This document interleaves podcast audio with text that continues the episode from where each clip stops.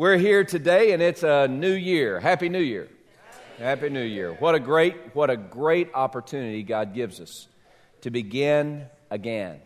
And the question is not are you ready for the new year? The question is what are you going to do with the new year you've got? See, we've got a new year. It's here. It's a gift of God's grace. The question is what will we do with the new year? Uh, it, it, it's, it's not just something that happens every January 1st, it's something that happens every single day. Uh, for, there, there is the beginning of your life and the end of your life and the dash in between. And the question is, what do you do with the dash? Uh, what do you do with the dash? Does the dash mean anything of significance? I, I think every person here, we want to leave our mark in this world. We, we want our dash to mean something. We want to be part of something that's bigger than ourselves. We want to leave a lasting legacy. We want to make a difference. We want our dash to mean something. As we look at 2014, um, it, it's my heart's desire that my 2014, this little spectrum of my dash, it's, it's my prayer that my 2014 will mean something. It will make a difference, that there will be something significant, that there will be something even miraculous that takes place, something that I can't take credit for, but something that I can be a part of. I, I want, I want us as a church, I want this spectrum of this church's dash to mean something. I, I want us to be a part of something miraculous, a, a, a movement that takes place, a revolution that begins to take shape, something that will make a difference, a lasting difference, something that will change and transform the world around us. I want us to be a part of something miraculous that we can't take credit for, something big. And, and, and I think every follower of Christ has that dream. And, and it's not a dream, it's not an ambition of, of me being Mr. Important or you being Mr. Important. That's not the dream. The dream is for us to, to be a part of something that really is meaningful and, and something that really can make a difference. Well, as we look at 2014, as we try to figure out how we can be a part of something that will make a difference, um, really, I think the answer comes to us uh, obviously, I think the answer always comes to us through Scripture, uh, but I, I think it, it's as big picture as this. I think if we will take hold of this core principle and, and make it our resolution every day. By the way, I'm not a big fan of New Year's resolutions. You know, that, that's a, a New Year's resolution. January 1, I'm write down all these new things that I'm going to uh, that I'm going to try to do and that kind of thing. I, I'm not against resolutions, but I'm more into daily resolutions. See, I need resolutions that take shape in my life every day, not just once a year. I, I, I, look at my life and there are things that, that I need to augment or adjust every single day. And in those moments, I need to make a resolution. And so I'm into daily resolutions. And if we will make this statement our daily resolution, then our dash, that, that, that season between the moment we're born and the moment we die, our dash will make a difference our dash will be significant. So, what is this one big idea? It's simply this God calls us to live for His glory every day, and that's what we're supposed to do. And if we do that, everything changes. I know, see, and it's not complicated. I'm starting a series next week called It's Not Complicated, and it's going to be a lot of fun. It, will it, be a lot of fun. Um, uh, but, but it's not complicated. How can I live so that my, uh, my dash makes a difference? How, how can I be a part of something where my dash makes a difference? It's not complicated. It may not be easy, but it's not complicated. How do we live so that our dash makes a difference? Live each day for God's glory. That's why we were made, that's why we exist. By the way, it's not complicated. We, we are followers of Jesus. We've gathered here, we say, I'm a Christian. I'm a follower of Christ. Well, as a follower of Christ, do what Jesus did. Say what Jesus said. Go where Jesus went. Feel what Jesus felt. That, that's what it means to be a Christian. That's what it means to be a follower of Christ. So, in order to do that, let's, let's figure out what it was that made Jesus tick. If this is what made Jesus tick, then I'm going to let that be what makes me tick. And my dash will make a difference. Oh, what made Jesus tick? You remember several months ago we looked at core convictions. The big picture core conviction comes from John chapter 17. Jesus is nearing the end of his life and, and uh, he, he's praying to God the Father and he says, Father, the hour has come. Glorify your Son, that your Son might also glorify you, as you have given him authority over all flesh, that he should give eternal life to as many as you have given to him. And this is eternal life, that they might know you, the only true God, and Jesus Christ, whom you have sent. I have glorified you on the earth. I have finished the work you've given me to do. What, what was it that made Jesus tick? Why did he leave heaven's throne? Why was he a man uh, born in a manger? Why, why, why did he go to a cross to die and be raised from the dead three days later? Why? Why? Why? Simply this glorify God. To bring glory to God, to, to delight in, in, in, in, the dance for God's pleasure, to, to, to find his greatest satisfaction in God's smile, to, to understand and to live each moment for, for the applause of his Father in heaven. That's what made Jesus tick. And that led Jesus to transform the world and continue to transform the world. Now, here's the thing that's what's got to make us tick. You want your dash to count for something. You want to be a part of something miraculous. Here's what it's going to take it's going to take you and me individually, but we as a church, us, to accept and embrace and live for God's glory every single day. Daily resolution. And, and, and see, I, I need this for me. I, I, pray this for myself. I pray it for my wife. I pray it for my girls. I, I, I, pray it for my family that we would live each day for God's glory. Because, why? Because I really do believe this is the key. This is what makes the difference. But also pray it for our church. I, I pray it for us. That, that we, you want to know what makes the difference in this church. And by the way, the church is not where we're gathered. 312 Kempsville Road, that's, that's a geographic location. This is building. This is a building with bricks and mortar and carpet and pews. That's not the church. When I talk about the church, I'm not talking about some nebulous entity, First Baptist Church Norfolk. I'm talking about you and me and we. That's First Baptist Church. We are the church. So, for this church to be participating in something that will lead to a transformation, something that will make this dash for this church count, it means that all of us, I pray, all of us will live for God's glory every day. By the way, that's the strategy for this church.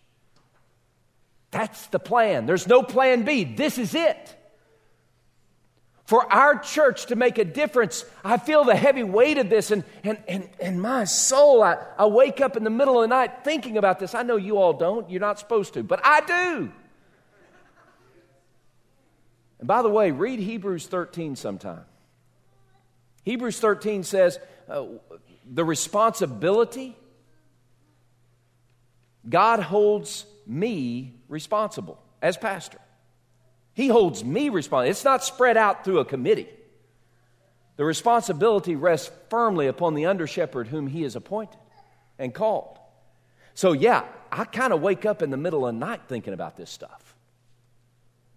And so, the only plan that I have, the only plan I think God has given us, is for us to be persistently pursuing the path that Christ pursued with the passion to bring God glory. Now, how do we see this in everyday life? Turn in your copy of Scripture to Matthew chapter 9. Over the next uh, several weeks and months and, and throughout the year, you're going to hear Matthew chapter 9, verses 37 and 38. That's going to be kind of the theme passage for 2014. Matthew 9, 37 and 38. Uh, but if we look at Jesus, how did Jesus bring God glory in his daily life? Uh, let's look at what he did. Makes sense, right? If we're followers of Christ, we want to bring glory to God the way Jesus brought glory to God, then we want to do what Jesus did. Make sense? All right, so let's look at what he did. And let's begin, Matthew chapter 9, let's begin reading in verse 30, uh, 36.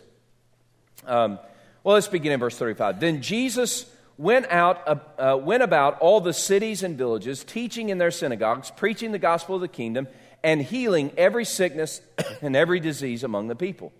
But when he saw the multitude, he was moved with compassion for them, because they were weary and scattered like sheep having no shepherd. Then he said to his disciples, The harvest truly is plentiful, but the laborers are few. Therefore, pray the Lord of the harvest to send out laborers into his harvest. You see the, the, the, the passage. This is going to be kind of thematic for us in 2014. The harvest is plentiful, the laborers are few. Therefore, pray the Lord of the harvest that he would send laborers into his harvest. As we look at Jesus in, in the setting of his everyday life and in his teaching, we find that there are, ba- there are four imperatives that if we adopt these four imperatives, there are others, but these are the four in the passage. If we adopt these four imperatives, these four commands for our everyday life, we, we, we apply them in our everyday life, then we will bring God glory every day and we will be a part of something that, that is miraculous. We will see our dash make a difference. The first imperative is this we need to look beyond. We need to look beyond. Scripture says that that Jesus went throughout the towns and the cities and the villages, and he was preaching and teaching and healing. And verse 36 says, But when he saw the multitude, let's just stop right there. Great imperative for us. Jesus saw the multitude. Here is the King of heaven, the glorious one, the creator of heaven and earth, and he took time to note, notice, pay attention to, and care for others. He saw them, he saw who they were. It's not just in this passage. We see in John chapter 4, Jesus stopped and he saw a woman at the well of Sychar. And he saw her hurt, and he saw her struggle, and he saw her fear, and he saw her pain, and he saw even her mistakes. And he saw her. Uh, David, during the welcome time, we didn't plan this, just kind of a godly ordained moment. But during the uh, welcome time, David uh, said, you know, that, that selfie is the word for 2013, word of the year, selfie. And, and the thing about selfie, my children are very not happy when I take a selfie.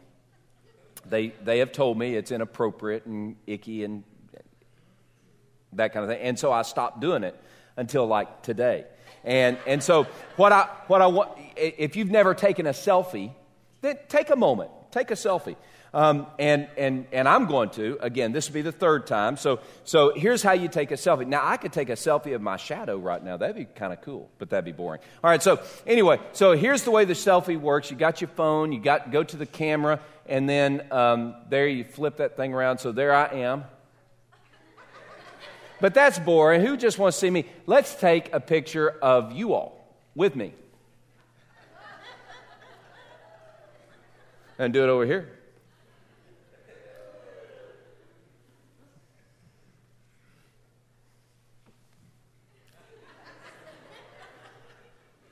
That's, that's like three selfies. Okay, and then what I do is I go to Instagram and. Uh, I go up here and I get to the camera part, and which one do I want? Not the one with my tongue sticking out. That one's kind of fun. We'll do that one. Shake it up a little bit. And then um, I've said in the other services I need my glasses to do this, and I do. Uh, then I put uh, worship 11 o'clock at first Norfolk. Okay, then Facebook and Twitter share. it's finishing up right now. Finishing, finishing, finishing, finishing. There it is. Pop, right there. Okay, don't go check on my Facebook page or anything. All right, but selfies. I mean, it's kind of strange. It's a little bit creepy. Why in the world would you keep on taking pictures of yourself? right? I mean, I understand it, it's kind of narcissistic and that kind of thing.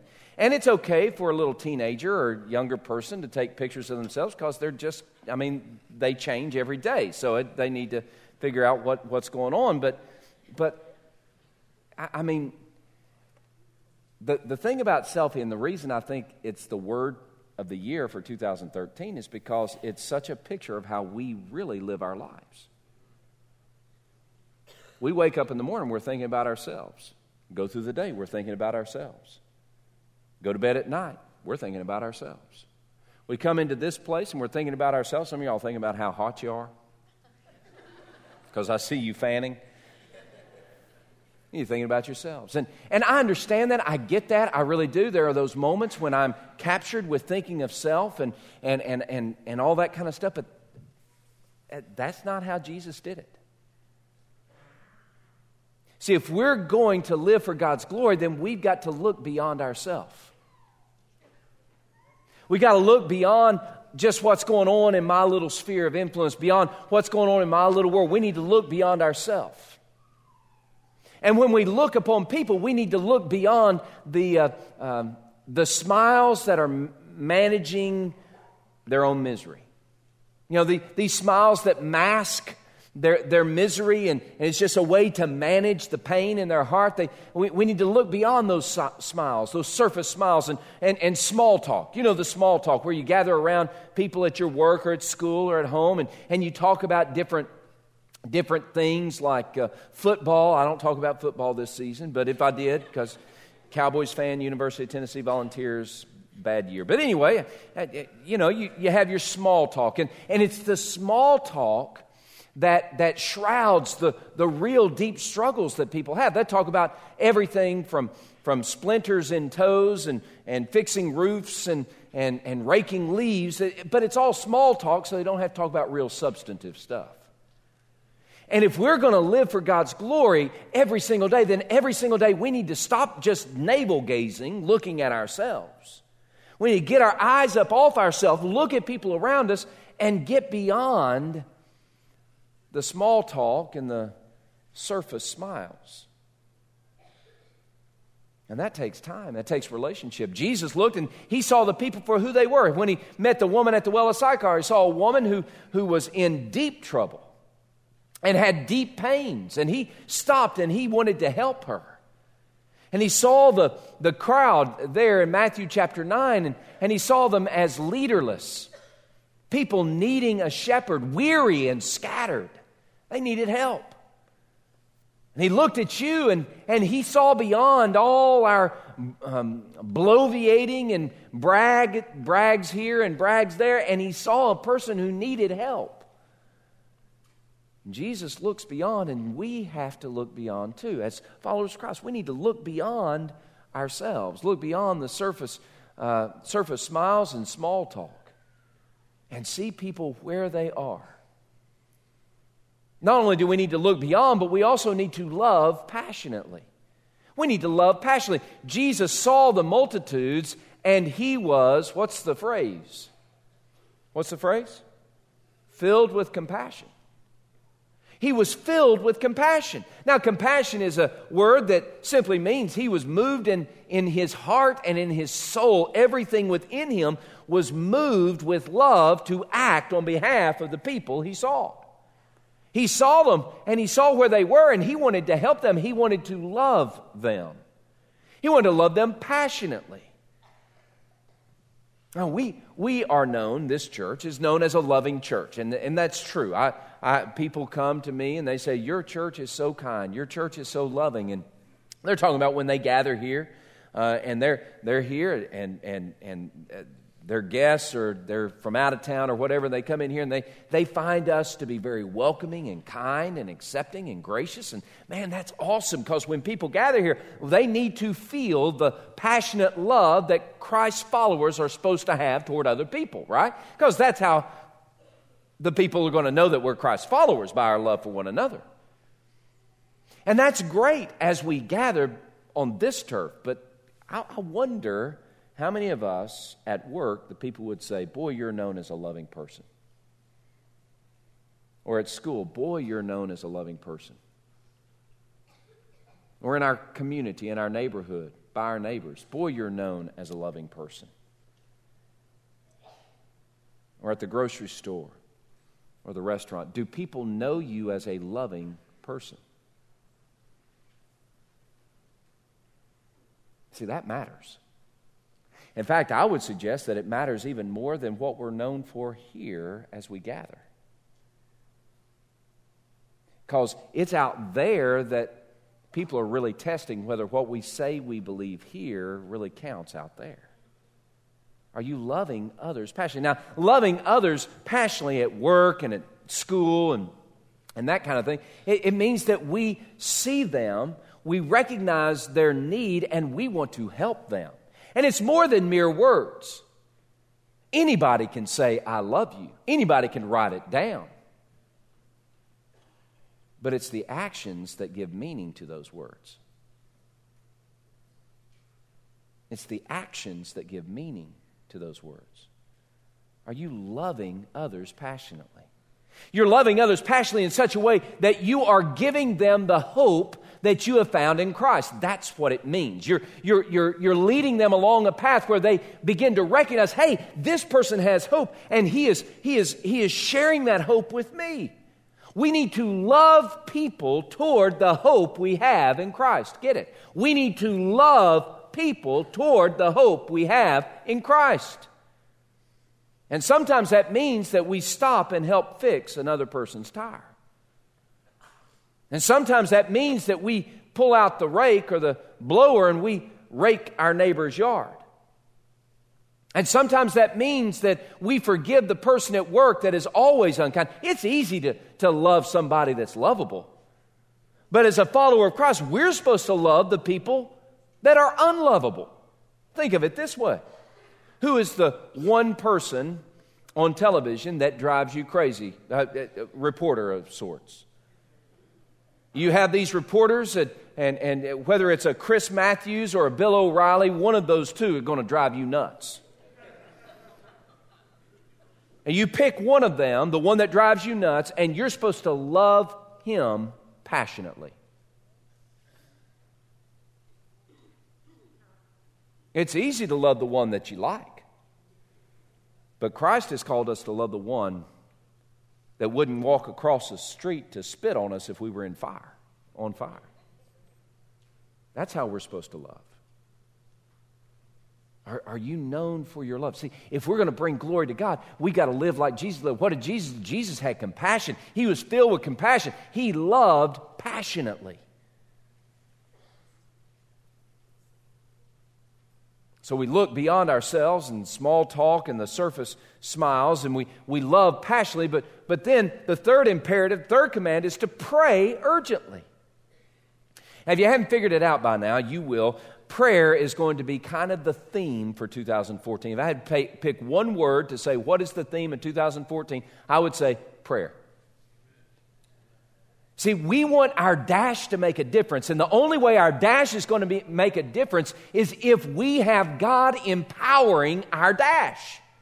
And the way we get in touch with the power of God is through prayer. Here's what Jesus said Jesus said, The, the, the harvest is plentiful, but the laborers are few. There was the need. He didn't say go out and recruit a dozen of them. He, he, didn't say, he didn't say, let's have a program where we can, can train a bunch of. He said, pray. When we're in need, we need to pray. We need, we need to pray because prayer connects us with the power of God. It puts us in touch with the very presence of God. So we're going to pray. We need to pray. God gives us the privilege of partnering with Him and, and, and fulfilling the mission He's given us and the calling that He's given us to bring Him glory. But the only way that's going to happen is if we pray. Now, all of us believe in the importance of prayer. Some of us delight in the, in the results of prayer, but, but are we urgent in prayer for something more than just a selfie? You think about it. Is your prayer life for something more than just a selfie? And Jesus said, Pray the Lord of the harvest that he would send out laborers into the harvest. The prayer was not pray that that, uh, that, that I might have more strength or anything like that. Nothing wrong with that. There's nothing wrong with those selfie prayers. I mean, absolutely nothing wrong. There, there, we're going to look uh, beginning uh, this Wednesday, we're going to look at prayers in the Psalms, and there are a lot of selfie prayers in the Psalms. And so I'm not saying we shouldn't pray that. I'm just saying that there are a whole lot of other types of prayers that we need to be in prayer, that we need to pray. But we need to pray. Are you asking God for help? That's what the term there for pray means. It means to ask God for help. Are you asking God for help for your dash to be meaningful? Not, not, not that you get smarter in 2014, not that you make more money in 2014. Are, are you praying for your dash to make a difference? We need to pray. In, uh, in, in, uh, back here in this back room, there's a thing called the green room. And, and when I came as pastor, it's a pastor's room, it's for dignitaries. And, uh, and, and uh, obviously, I, have, oh, I don't know if it's obvious to you, I haven't used it. I, I, I, they, you know, they tried to set me up in the green room and so I could go in between services, sit back there and relax.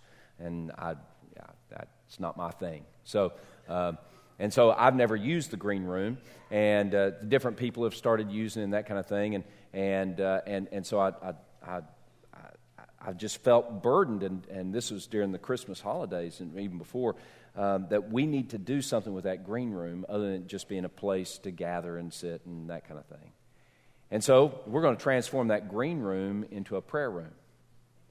And that's going to be a place where I'm going to invite two or three of you to gather each week during worship and pray. And, and we need people to pray at 8 o'clock during worship, and at 9.30 during worship, and at 11 o'clock during worship. And we only need two or three every hour, but two or three of y'all gather in that green room and pray. Now, if you're interested in doing that, here's what you need to do. You need to email me at pastor at firstnorfolk.org. And we need people to pray. And as soon as we get everything organized in the next couple of weeks, everybody, uh, we're going to have people praying back there during worship. Now, why during worship? Because there, we, we need God's power in this place. And the only way that's going to happen is if we're asking God to unleash His power in this place. We need to pray. On January 25th, we're going to have a study on prayer. Wednesday nights, we're going to have a study on prayer. Beginning in February, we're going to have a daily devotion on prayer. Starting in February, I'm preaching a sermon series, three sermon series back to back on prayer. We're going to learn how to pray, and we are going to pray. Why? Because we want our dash to make a difference. We want to live for God's glory. Jesus said, Pray the Lord of the harvest that he would send laborers into his harvest. We need to look beyond ourselves, surface talk and surface smiles. We need to love passionately. We need to pray urgently. And finally, the fourth imperatives. We need to live sent. And what does that mean, live sent? Well, it simply means that we need to live each day as missionaries sent by God to make a difference where we go. We need to live each day as missionaries sent by God to make a difference where we go.